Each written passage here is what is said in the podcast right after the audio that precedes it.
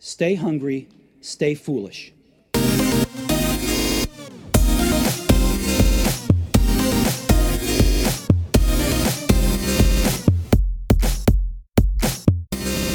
So now on the Innovation Show, we welcome senior pastor at North Coast Church, author of Innovation's Dirty Little Secret, Why Serial Innovators Succeed Where Others Fail, Larry Osborne. Larry, welcome to the show. Well, thank you. It's good to be with you.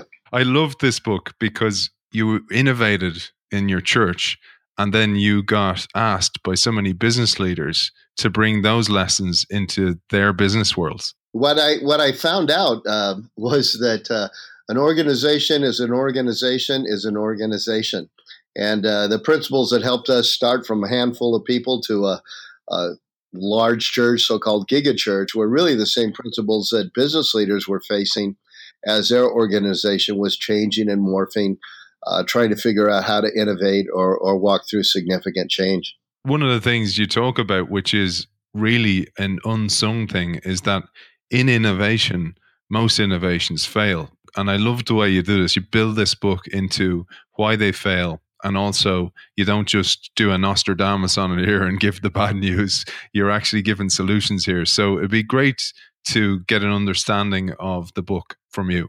The reason I wrote the book is that uh, innovation gets lots of press, but we only hear from those who are successful. So uh, maybe somebody maxes out their credit card to start a business and they borrow a bunch of money from their in laws. And then next thing you know, they're one of the larger businesses in their country. And uh, they're on a stage telling everybody about taking risk and their innovation. But nobody's telling the story of the hundreds of people who maxed out their credit card, borrowed money from relatives they can no longer uh, face, and uh, and went under. Because the truth of the matter is, if you don't study innovation just as theory, but you're in the middle of it, that you have way more failures than you have successes. And the key to being a serial innovator is to limit the damage those failures have, because the dirty little secret of innovation is that most innovations fail. We basically would prefer to live in a world that that always has a happy ending. And like many areas, from retirement to death to health issues, we just bury our head in the sand and, and hope the bad news won't come. And and because of that, there's a lot of people that have been uh, deeply hurt along the way because they thought the bigger the dream and the riskier the attempt, uh, the greater the success that they would be guaranteed. And it's just not true. That's not how it how it works. Human nature doesn't like to think about the negative. Earlier on in the book, you give different examples of the different types of innovators, and you talk about this serial innovator and that it's not about failing, avoiding failure it's about failing forward. Yeah, the serial innovator, again, because of innovation's dirty little secret, has lots of failures uh, behind them, but they've uh, found the secret of experimenting with things and using the language of experimentation uh, rather than having initiatives and using the uh, language of, of change. And what happens is if you're a leader with a failed in, uh, initiative, you're a failed leader. But if you are a scientist with a failed experiment, you're a brilliant scientist. so uh, much of it has to do with the wording and, and making sure that we've uh, got these exit strategies and things that we're going to need uh, lined up in mind. I think of Jim Collins, he's famous for his great books on leadership, but uh, people will read about uh, BHAGs, big, hairy, audacious goals, and they will come up with BHAGs, big, hairy, audacious goals, and think that that will lead them into the future. And I always hate to tell them the real truth is these great companies had BHAGs, but the reason they were great was not that they had a big, hairy, audacious goal. It's that they had the skill set to follow through on that big, hairy, audacious goal. a BHAG by itself will do nothing but get you in trouble if you don't have the horsepower to uh, make it a reality. The great leaders will also recognize innovators within their companies. What are the traits of innovators within an organization? Well, one of the things you'll find when you're looking in the mirror to decide whether or not you really have a gift of being a serial innovator or those on your team do is first of all, you're going to find a history of some innovations. They might not be massive and world changing, but they're genuine innovations, different ways of doing things that actually worked on in life, not just on paper. But I find uh, there are uh, three traits that are incredibly common among serial innovators is uh, and and and one of those is they have this uh, ability to mentally model things uh, in their head. And so uh, when they're working with an idea it seems like they just had this big leap but they really didn't have a big leap. Uh, what they had was uh, a quick mental model of outcomes. Uh, kind of like some chess players can see two or three moves ahead and others can barely see the move they're making. And that's that's a gift. And because of that they tend to trust their mental model. So to outsiders it looks like a crazy leap but to them it's really not a crazy uh, leap. Third thing that i find uh, in them is that they are really good with mid-course corrections they live in the real world not the idealistic world they don't have a five-year plan they have a five-year direction i love what you say as well that the lesson that we can learn from them is to plan in pencil right very much because if you look back on innovation's history, they all take on a life of their own. They're never what the innovator or major change agent thought. That life has a way of throwing a curve at us. Uh, one of my favorite stories is the in, inventor of Novocaine. He was trying to uh, invent something that could be used in general surgery, and it wasn't strong enough. But that was his mindset. So he spent the rest of his life doing lawsuits and trying to keep dentists from using his invention. Are you mm-hmm. kidding me? Uh, you've got great invention, but when it took on a life different than his plan, he didn't know how to write it out. Uh, instead, he tried to pull it back to everything he thought um, he had in the beginning. And I see that over and over in true innovation. It answers not only the question you're trying to answer, uh, but it answers a series of other questions that lead in different directions. Yeah, and as you say in the book, you can use the crowd. So you're not so much an advocate of crowd sourcing for ideas, but the crowd will validate ideas. Yes, innovation and true creativity almost always flow out of one to three people. Hardly ever does it uh, flow out of a larger group, but great critiques flow out of that larger group. And uh, when an innovator truly plans in pencil and is good with mid course corrections, then the crowd outside can be a wonderful help. But you don't want to use them on the front end because then you get something that's just a mashup of uh, everybody else's idea and there's no edge to it. And Larry, so once we've identified as a leader in an organization, you've identified your innovators or your potential innovators, how do you support them? Well, one of the things you need to do is give them freedom, freedom to fail. One of the things that happens is as a larger um, a company or organization gets, or the more uh, financial resources it has, I call that a pass to protect, the more it becomes afraid of little failures. The problem is the more you become risk adverse, you become success adverse. So the job of a leader is to make sure that people can fail and then to make sure those failures aren't fatal. How do you help design the playground in which they're going to experiment with these things in such a way that if it fails, it's really no big deal. Uh, and uh, I, I like to describe it this way I never launch out on any new idea until I packed a parachute because, and I like to know at what altitude I'm going to pull that parachute. Nice. Because if I haven't packed a parachute, when it begins to go down, I'm going to put good money after bad. And I'm going to keep hanging on too long.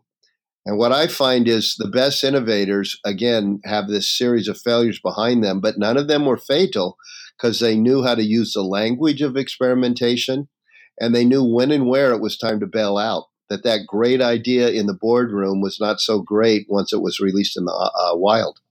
Yeah, and this is something I really learned from you in reading this book because I worked as head of innovation and I worked as that kind of change maker within organizations but I was always overselling the idea. So because you're excited about it, you're selling it, and you're you're trying to you're trying to garner support for it. But I loved what you said in the book.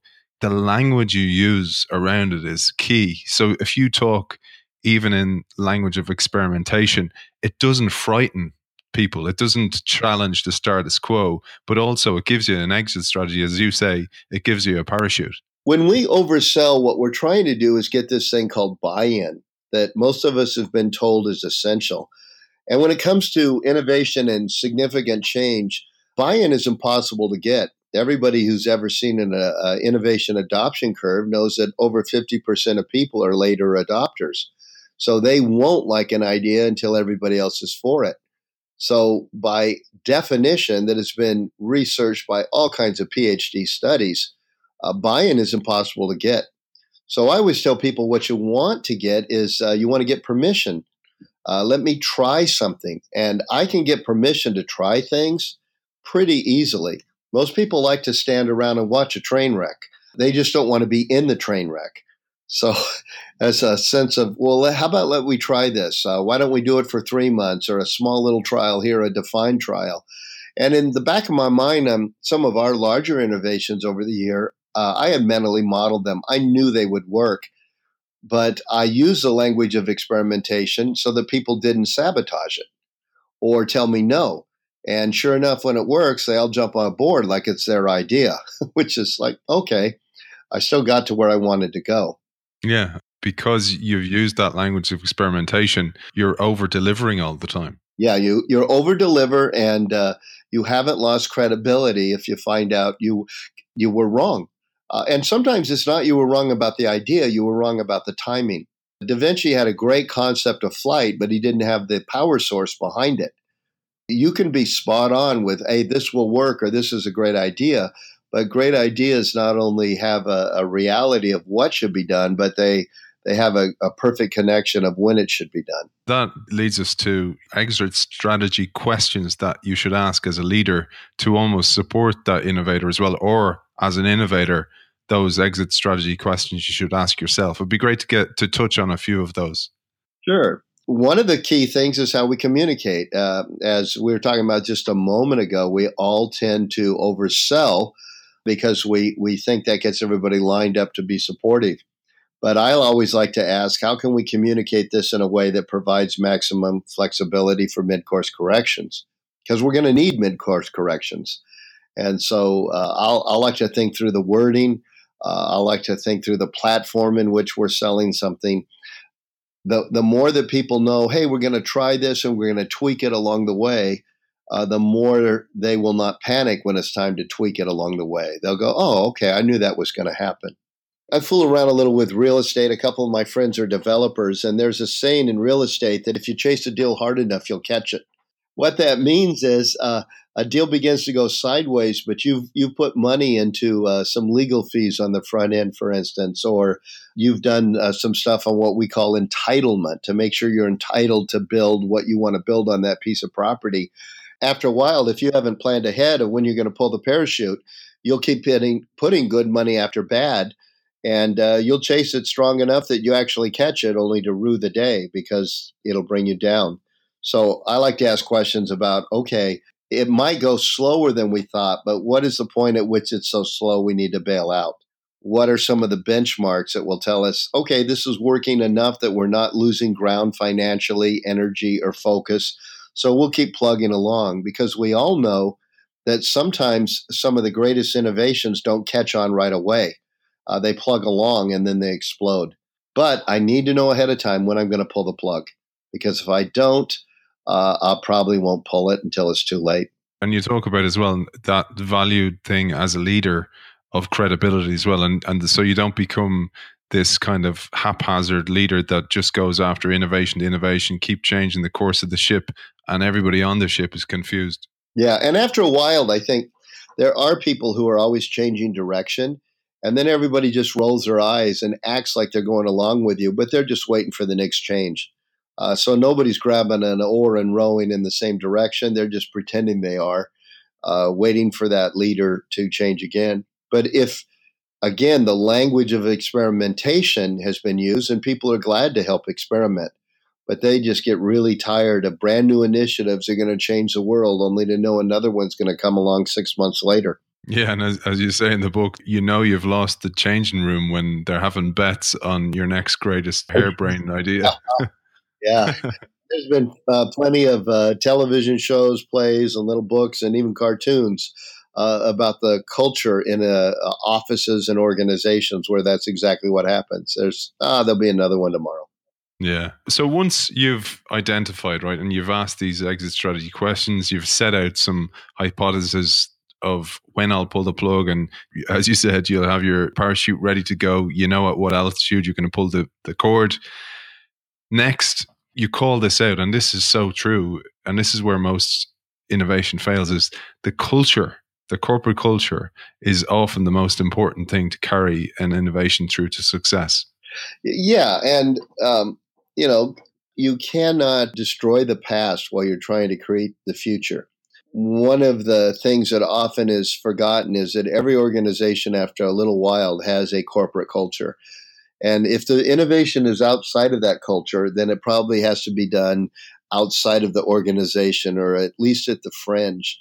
Uh, because at the end of the day, uh, culture is going to eat uh, policy for lunch. The way we do things around here always has far more power than the way we say we're going to start doing things around here. So you've got to figure a way to overcome that history. I like to describe it this way. Uh, when a change happens, people go, oh, that's not the way we do it. And then you do it the second year, they kind of roll their eyes. And by the third year, they go, well, this is how we've always done it. So often you change culture by simply changing behavior and being patient enough to realize that change behavior will eventually become the new culture from a leader perspective, taking your culture into account, how can you call this chapter? How can I, you ignite innovation within an organization? Well, I like to ask myself, what is frustrating me most? Uh, when you look back, many of the best and, and most significant uh, innovations and changes, even because innovation or change are twins separated at birth, um, the most significant ones come came out of somebody who was frustrated with the status quo why why are we doing it this way? Uh, and uh, instead of simply pursuing innovation uh, just for innovation's sake, it's a question of what is frustrating me. I bet it's frustrating a whole lot of other people.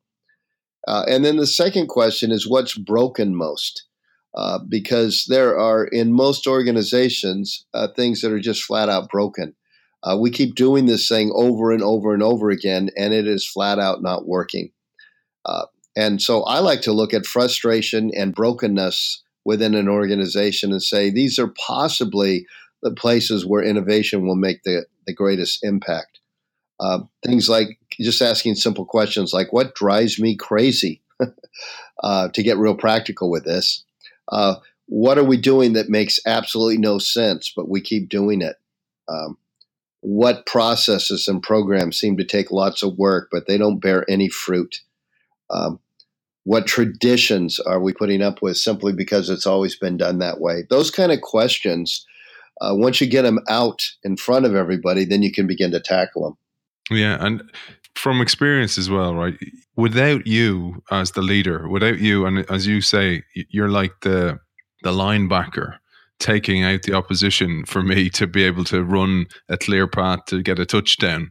Mm-hmm. And without that in an organization, you really don't really stand much of a chance because you can be coming along with the greatest idea ever for your organization. You can be coming across with, you know, I, I picture that image you, you see often on the internet of cavemen with square wheels trying to bring a, a cart up a, a, a hill and another guy coming along with a round wheel going, why don't you try this? And they're saying, we're too busy.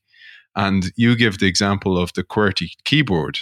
And that for me just totally nailed the way the world can get, you know, apart from an organization, the world can get stuck in the way this is the way it's done. Don't try and bring me an innovation. I don't have time for that. Yeah, and and I think a good leader when it comes to innovation will realize again that's the timing issue with innovation that this is better, but better is not always better in everybody else's mind. And you know, for those that are listening, the QWERTY keyboard was invented to slow down the speed with which we type uh, because uh, the mechanical keyboards were getting stuck. Uh, and the Dvorak keyboard and some others are much faster, but nobody feels the pain of the QWERTY keyboard enough to make the change. So, as as a as a leader in the real world, not a theorist, I don't want to waste my time on uh, getting the Dvorak keyboard or inventing another version when nobody is feeling the pain of the current keyboard that we use on our computers. And and again, that's where innovation for innovation's sake can lead us astray it has to fix a real problem in the real world, and people have to identify it as a problem. Otherwise, it's just a great idea. Yeah, and and the way you define it is uh, nicely put as well. Where and I hadn't heard this before. You talk about artistic innovators versus organizational innovators. Right. Yeah, I I find that what a business needs is is a special kind of creativity, and it's a creativity that gets excited about limitations rather than frustrated by them.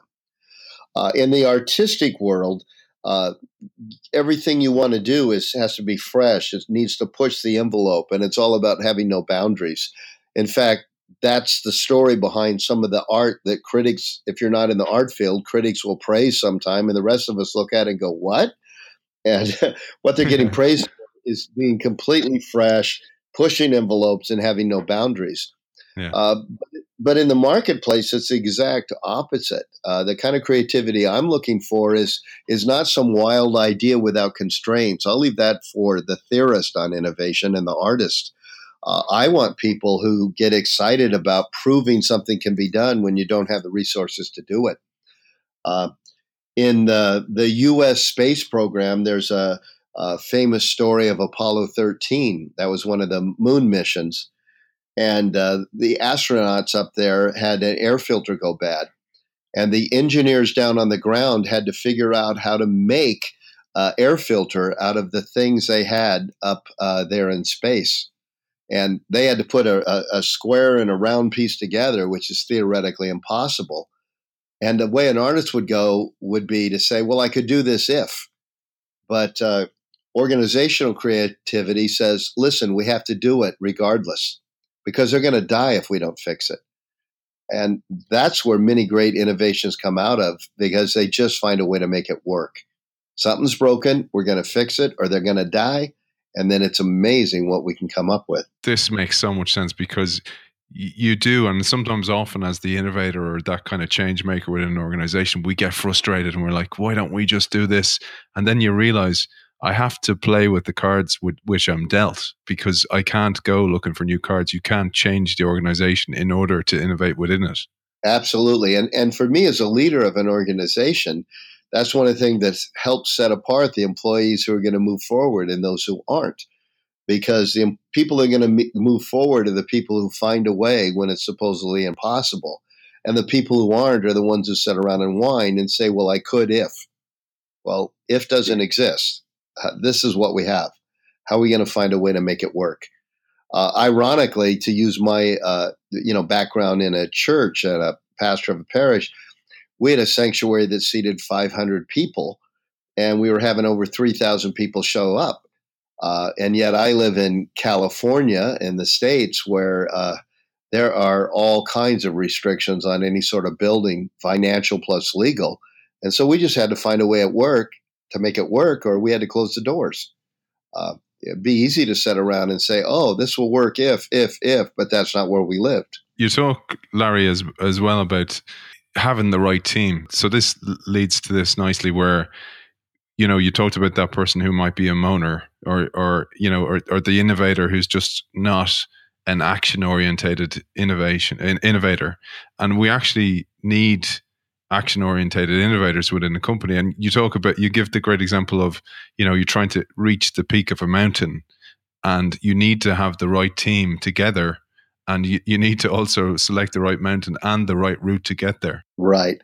And more often than not, the mountain to go to is selected by one to three people. Those are the innovators, the, the, the leaders.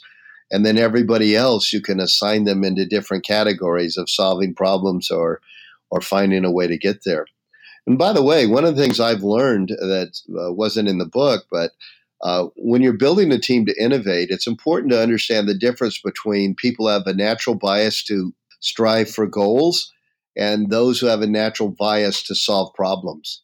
Uh, we often in, in uh, organizational circles use a le- goal language, uh, which does nothing for people who uh, are afraid of goals. But if we switch to problem solving language, they'll jump ahead.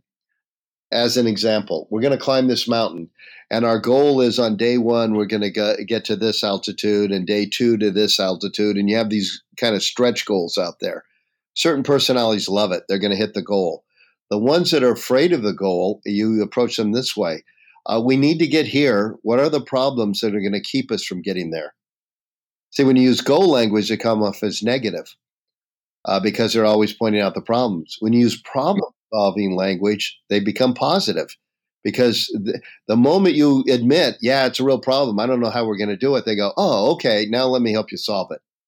So I like to identify who are the goal setters and who are the problem solvers and make sure I'm using the right language with each group because uh, then they'll both help me towards the innovation.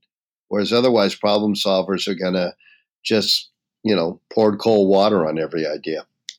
This ties in nicely with the idea of avoiding groupthink, for ex- uh, for example, which we'll get into in a second. But when when you talk as well about an organization's fear of failure, you talk about some people or some organizations want all the data, and in particular, and I, I empathize hugely with you because you know I, I coached um, rugby teams, and in a way, you were you you you felt some way beholden for them to come to training in the first place because it was it was a volunteer arrangement. They weren't getting paid to come there.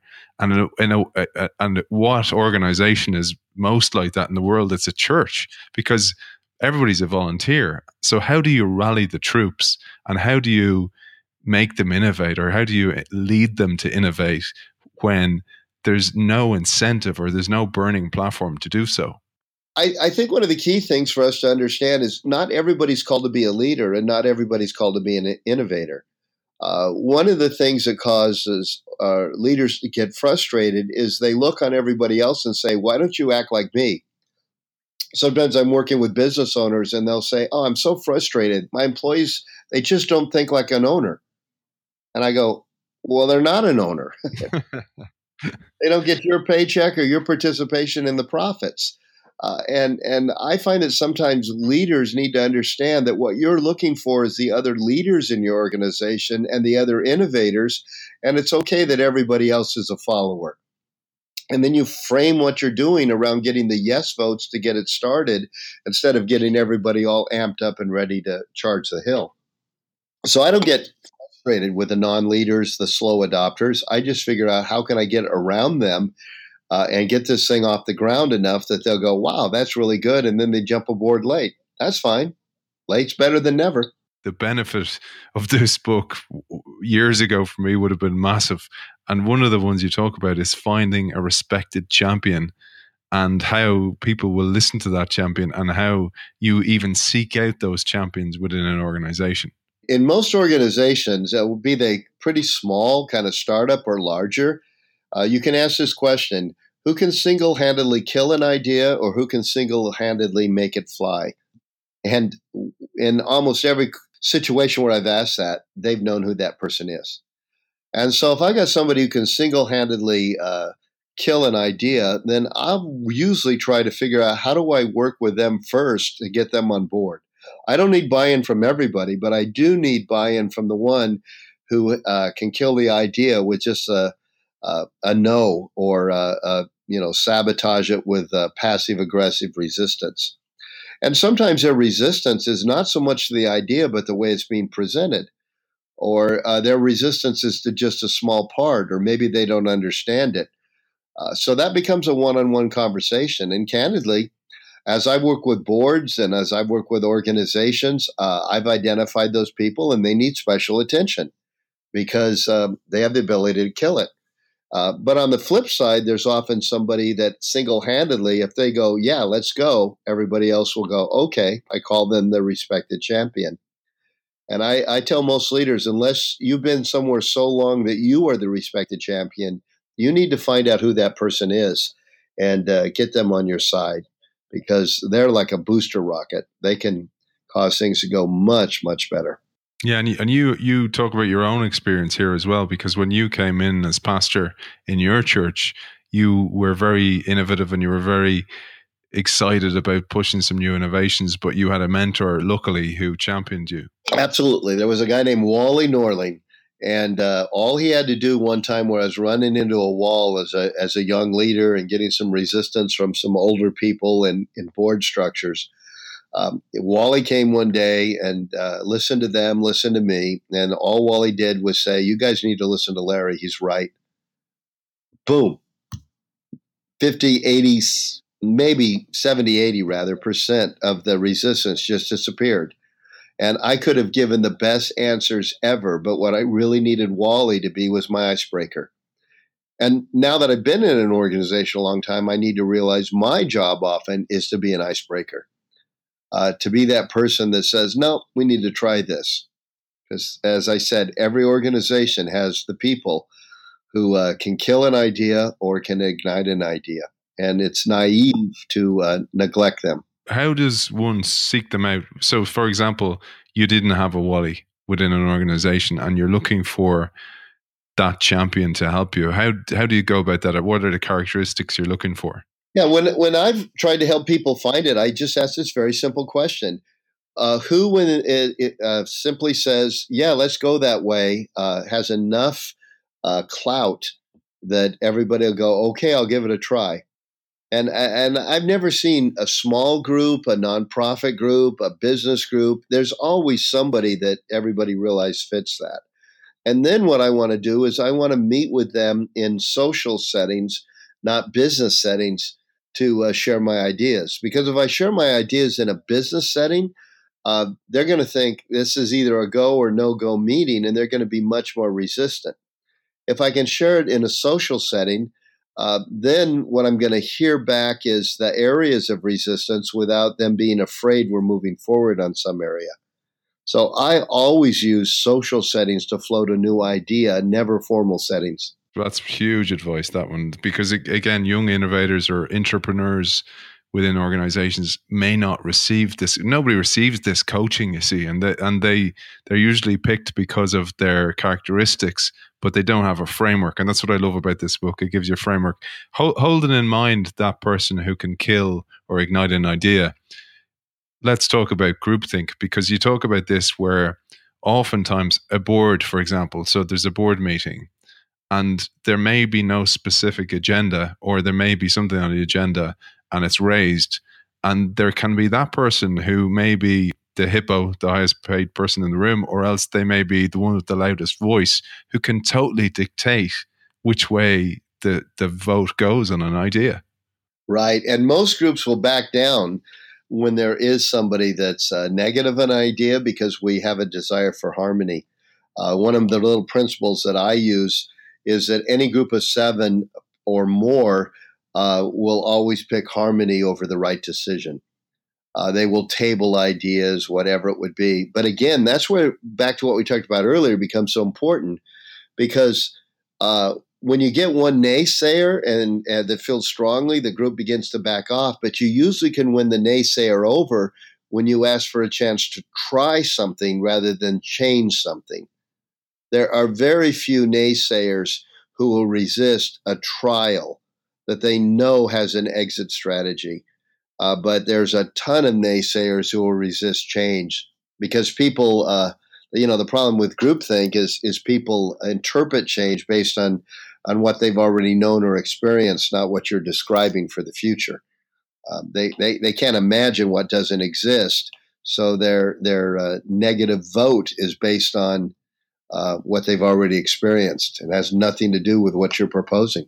That's another really important one for innovation because often it's a curse to be an expert because we get so good at something that we get so focused on it that we don't see the changing patterns on the outside.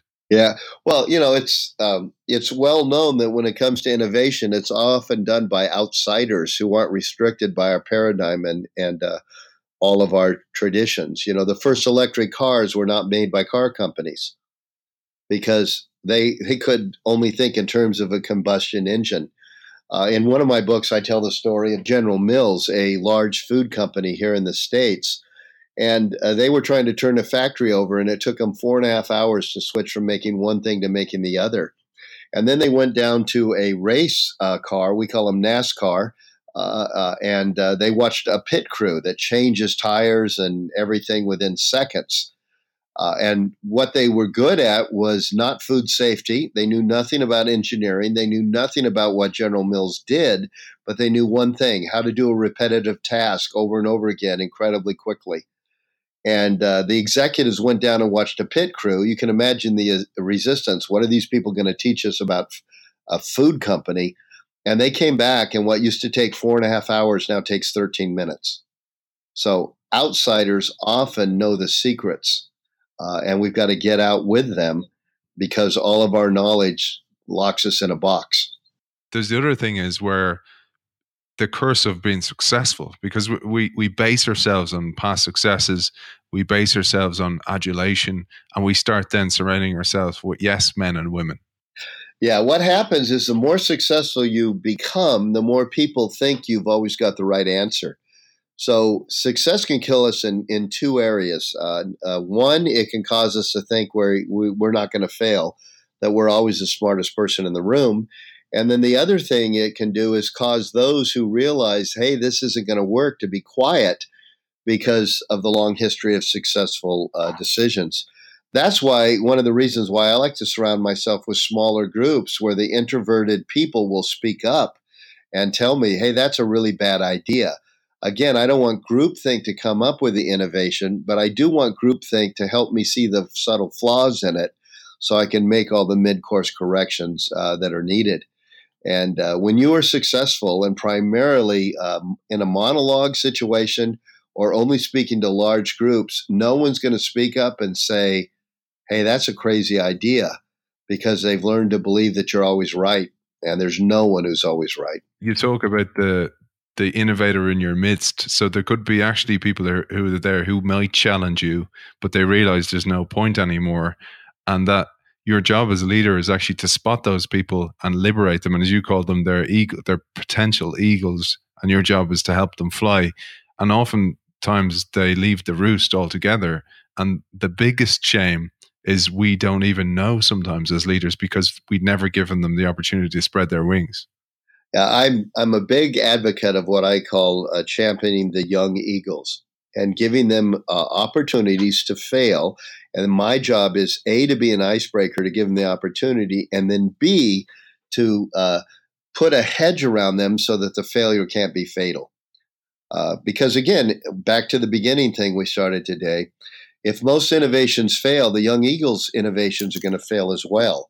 And what tends to happen is you get more and more successful, a little bit older, you see their failures as a sign that they're not very good at this stuff. And you forget all about your failures in the past. So every leader's job is to make sure that the young eagles are protected and they're given a small little cage in which they can experiment. And as they uh, find success, then it's your job to be that icebreaker uh, throughout the organization to say, hey, let's listen to this, let's try this. And, and then we're able to keep them time after time, they have to go fly somewhere else because there's no room to fly in our cage. such a shame, isn't it, to lose those people? Because then you lose one of your biggest job as a leader, which is to leave a legacy and leave a succession plan. Well, what I find, if you think of the Russian nesting dolls, I find uh, if you were to grab any one of them by themselves, the thin wood they're made of, you can crush it. And so, what I find a lot of leaders do is they get smaller dolls.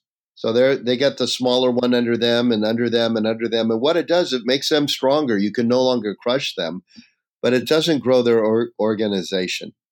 Uh, the way you grow the organization is you get bigger Russian nesting dolls. And uh, they might swallow you up, but they also become just as strong and it grows the organization. I'm amazed how many people search for helpers instead of leaders. That's a brilliant analogy, man. I love that. And, and I actually, I can envision you putting them side by side rather than one inside each other. So it does it, the organization is lateral and not hierarchical. But the strength comes when we find people who are better than us and we free them up to do what they do better than us. And you go from the beginning of an organization, what you are is you're you're the head of it, uh, and then later on you're the foundation of it. Brilliant, man. I love that. I love that. And we talked briefly about hitting the wall. So leaders will inevitably hit the wall. And you talk about these three reasons that happens and how to recognize them and what to do about them. Uh, what can happen is uh, we can hit the ceiling of our leadership skills. And uh, every one of us does have a leadership capacity. That's all the higher we can raise. But most of us hit a ceiling before we've hit our true ceiling. Uh, that's why a professional golfer has a golf coach. you know, look like, why do you have a golf coach? You're a pro. Well, all of us hit a wall that somebody else can help us move beyond. Um, and that will be one of the, the, the walls we hit is just simply our leadership skills, and we need more coaching uh, to uh, be able to break through that. But uh, other times, uh, what happens is um, the organizational structures we're, we're within can cause us to hit a wall or a ceiling. And the only way you can break out of that is to change the structures uh, around you. Uh, I come from in, in in my tribe of the kind of church that I lead. They they called it congregationalism, and that meant we had to have a vote on things. Well, you can imagine with uh, 13,000, 12, 13,000 people showing on a weekend, there's no way that I can have a congregational meeting without a, uh, renting out the uh, local sports field. And so we had to redefine how that was done. Uh, as an organization gets uh, larger, it, it, may maybe has little uh, locations that are different. They're going to have to change their structure of how they do stuff. So there's a personal leadership led, uh, there's a structure, and then sometimes uh, just the culture shifts on us. and what worked uh, 10 years ago no longer works today. Um, and so at the, each one of those points, we have to find a way to break through. You give this really important example of that, and it's when there's this sea change in culture. And I love this one because this hadn't dawned on me. And when you said it, it was like so obvious. There was a time and a place where the number one thing that drew an audience, whether you were a nonprofit or you were a church or you were selling something, it was all about excellence. And that was the 1980s and the 1990s. Books like In Search of Excellence were, were top sellers. And there are still organizations and nonprofits and churches and all kinds of other things that are thinking, boy, if we will do excellence, everybody will show up. But the problem is the culture shifted. Uh, excellence, conspicuous consumption, uh, the desire to have everything branded is no longer where we live today. Where we live today, it's all about authenticity and compassion. And so people are no longer asking when they come to where I serve, uh, how excellent is everything? They're asking how real and honest is everything. That's a totally different question. And if I'm not willing to adapt to that, uh, I'm going to be stuck in the past.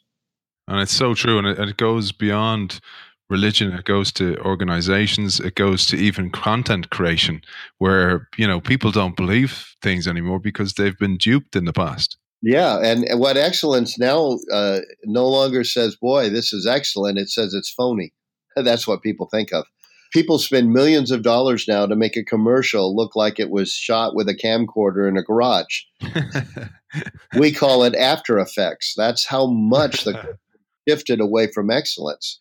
Uh, but again, if we don't realize that, we can be chasing the values of the past because they work for us uh, when they're no longer the values of the present and much less the values of the future. Brilliant. And and to, to finish on this one, Larry. So you talk about the importance for innovation, and this one is so often overlooked. The importance of both vision and mission. It'd be great to touch on those, but also to get your definition of the difference between them? Well, the difference between uh, mission and vision is is pretty simple. Mission is what we're aiming at. It is it is the absolute bullseye. Vision is a description of what life will look like when we get there. Uh, so for me, uh, part of my mission is is helping people know God. Well, that's great, but how do you know you got there? You know, vision is a description well, they've come to know God when He is involved in their lives. They come to know God when they're involved in community with other people that are pursuing God. They've come to know Him when their morality lines up with His. Uh, th- those would be examples of what my vision is. And and you need to have both. You need to have the the kind of bullseye you're aiming at, but then you need to have a description of what in the world things look like uh, when you get there. And and vision changes over time uh, because uh, knowing God might look uh, one way today and might have looked a different way 25 years ago and might look different 50 years from now. But the mission is always the same. That is unchangeable. But vision starts out with a description, then life changes it, but you keep moving towards it. Another way to look at it would be to say the mission is we're going to go to the top of this mountain. And the vision is what it looks like as we go to the mountain and when we get there. So then, Larry, the leader's job is to sustain that vision and make sure that it's understood across the organization. Yes, because vision is very, very fragile. So you have to constantly monitor it yourself. You've got to walk around uh, and see that it's actually continuing. And I think it needs to be communicated in very uh, pithy language. Uh, if a vision is too uh, wordy, uh, nobody can remember it, you know, or it's it's full of jargon or full of cliches. They'll roll their eyes. So uh, I, I, I, like to have a mission statement and vision uh, put into almost sound bites that you can say over and over and over again. Uh, you know, I think of Google. We're going to organize data to make it uh, all the world's data to make it useful for people, or it's it's something close to that. I'm not in Google, but anybody in Google would know that. Well, that becomes quite clear. Uh, it's not a long, flowery kind of kind of description. So, Larry, you've given an amazing framework for innovation, and you've finished the book beautifully. And you talk about the job of the leader is leaving a legacy and setting the stage for future leaders. From our perspective as the audience and as buyers and readers of your books, thank you for leaving a legacy for us. It's been a great pleasure talking to you, Larry Osborne, senior and teaching pastor at North Coast Church and author of Innovation's Dirty Little Secret Why Serial Innovators Succeed Where Others Fail. Thank you for joining us. Thank you. It's good to be with you.